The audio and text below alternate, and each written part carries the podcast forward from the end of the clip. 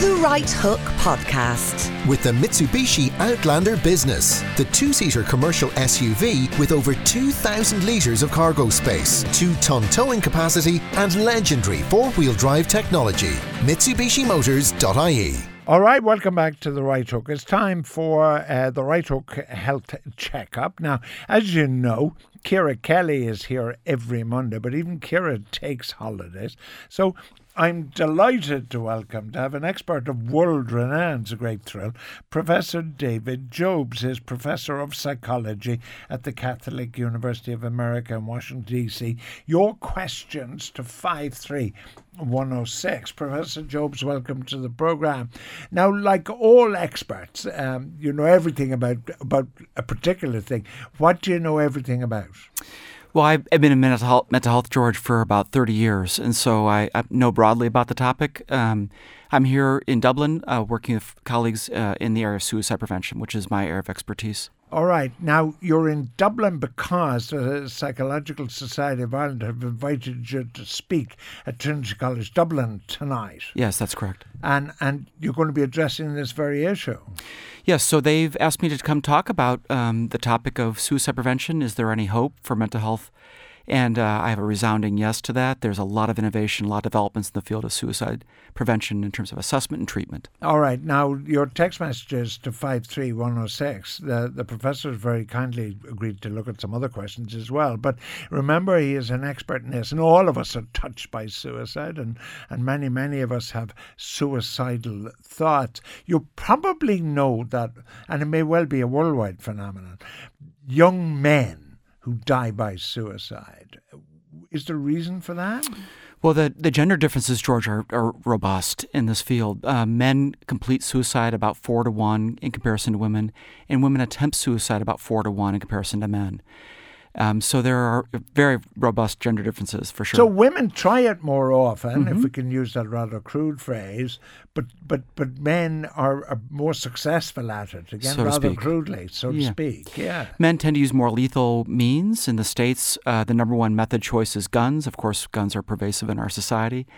Um, uh, but women tend to overdose where men tend to use guns, and it's very lethal, of course. But the the issue of um, suicide prevention, therefore, um, because you're a, a, a, medical expert, you, you obviously think you can prevent it medically rather than socially or some other way of doing it. Well, there are social and public health considerations, but and I don't think of it so much medically as a clinical psychologist. I think of it psychologically.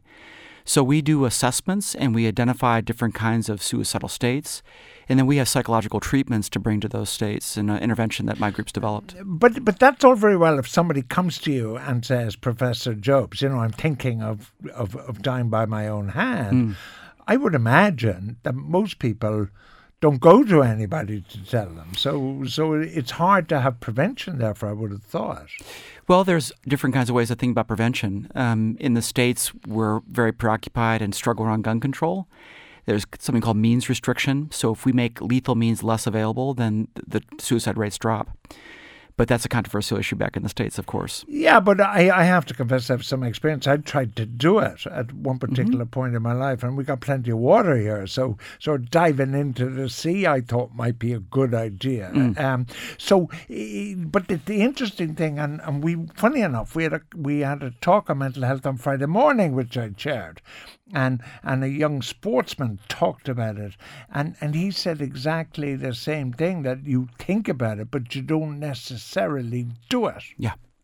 In america there are 8 million people that think about suicide and our actual rate is about our actual numbers are about 43,000 so it's a 10th leading cause of death but the vast majority of people who think about it don't do it george yeah, um, the the if you, some of these questions will obviously be different. What about a, a history um, of of depression? I mean, if you're looking at somebody who is who is diagnosed with depression, is that a warning sign? Then are you sort of saying I could have a problem here? Possibly, but most depressed people by a lot don't take their lives.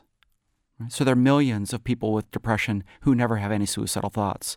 Back in the States, out of, out of a single day, 100 Americans will die. About 40 to 50 of them will have depressive disorder. So it is not synonymous that depressed people are always thinking about suicide. The vast majority don't.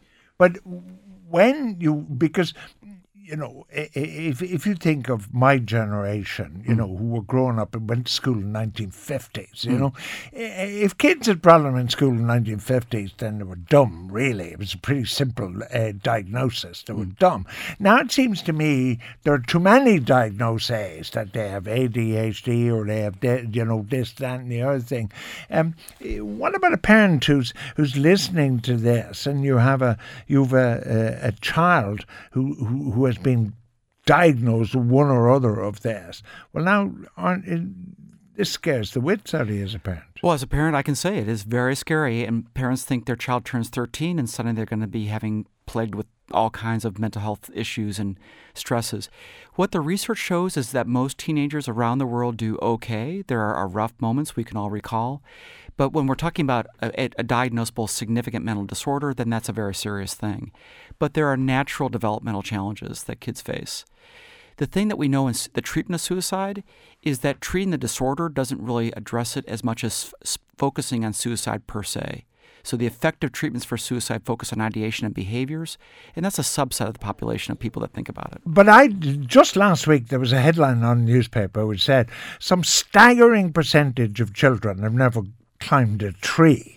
Now that may seem a strange discussion in the middle of a discussion about suicide, mm. but but but childhood's a very difficult place now. I would put to you, Dan, a childhood where your mother kicked you out of the house at four o'clock and said, "Come home when it's dark for your dinner."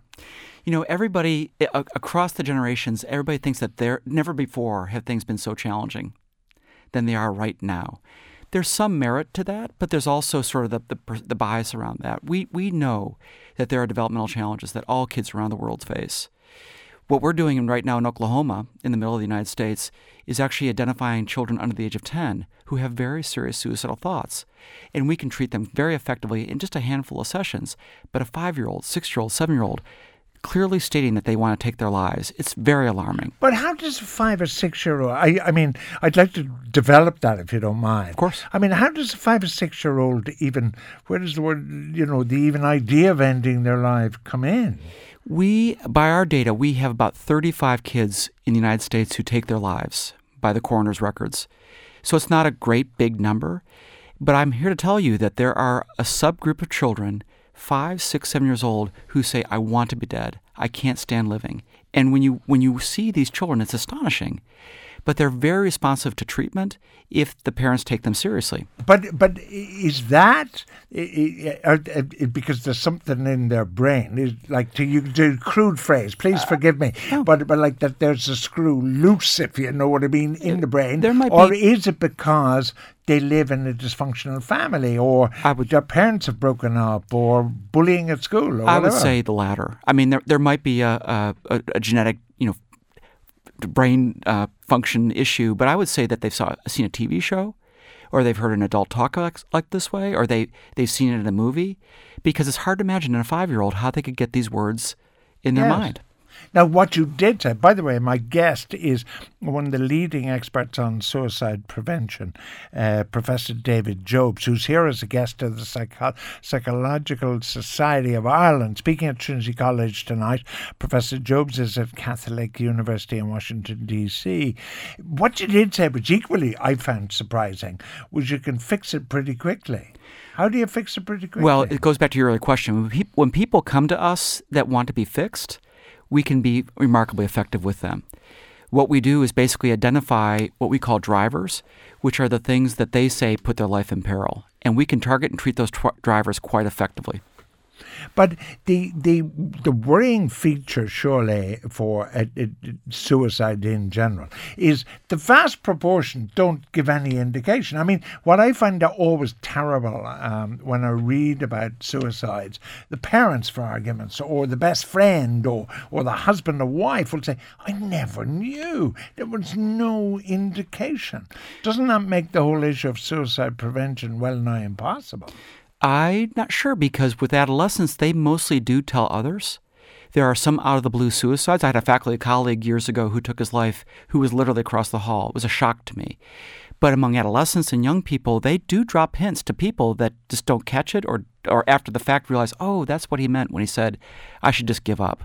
So there is communication many times before suicides occur there, uh, somebody who works in, in radio and journalism and so on, I, I learned talking to mental health professionals that the way we write and talk about it is very important. Is that true? Like that we don't say commit suicide anymore and things like that. Is that very important? The political correctness around this uh, certainly uh, goes far beyond Washington D.C.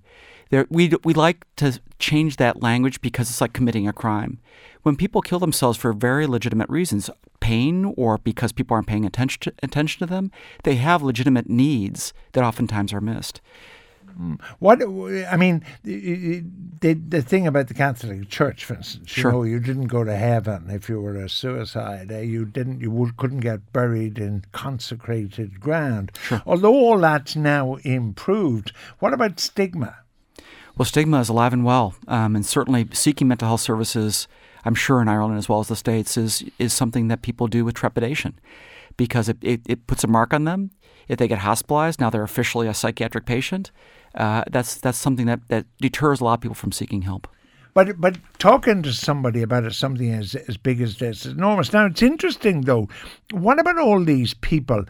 Clearly, when they, they listen to you, but what their main worry is that they're depressed. And what about that? You you don't think depression is the number one reason? It could be. That's why we focus on drivers. For some people, their depression makes them want to kill themselves. For most people, it's relationally based, George. A lot of it is vocation, what you do, or being unemployed. Sometimes it's a financial crisis. So that's why my group focuses on drivers versus risk factors, because drivers are idiosyncratic to that person the thing in their mind makes it that they can't take it anymore. Because we we saw in twenties Wall Street uh, people jumping out the window of skyscrapers. Sure. That was because their entire financial world had crashed around Absolutely. them. So financial drivers are are enormous. Yeah, and we do see correlations in economic downturns and in inflation and people that live in that world. We we do a lot of our research with soldiers and our soldiers in the States have been deployed multiple times, and our suicide rates have gone through the roof. So there are psychosocial events that actually impact suicide rates, of course. But the the, the issue of um, children, what about, I mean, for instance, a child who who is with a parent and, and that parent has, has, has depression or what somebody calls here a borderline narcissistic personality who's very manipulative or controlling. Surely there must be key issues in relation to young suicides? Well, we know that depressed parents oftentimes have depressed children. And if the family is chaotic and the children are looking up to parents who are fighting or themselves mentally ill, that's of course going to have a negative impact on the child. And a lot of times the children learn from the parents what to do, what to say, and, and, and mimic some of the behaviors that they see in their in their adult parents. Are we too easy with the the pre- prescription of medications? Well, I'm a psychologist, so I don't prescribe medication. I think the psychological treatments for suicide clearly are the most effective. And that's a controversial position, but the data is very clear that the psychological treatments for suicide are the best. In other words, talking to somebody. Uh, talking in a particular kind of way. Yes, I accept that, but right. it's still about talking. It's not about a bottle or a pill. It's about perspective shifting. People who are suicidal are oftentimes in depressed states where they can't see their way out of the situation that they're in. They feel trapped and we engage in certain kinds of treatments, identifying their drivers, and we know how to treat those drivers.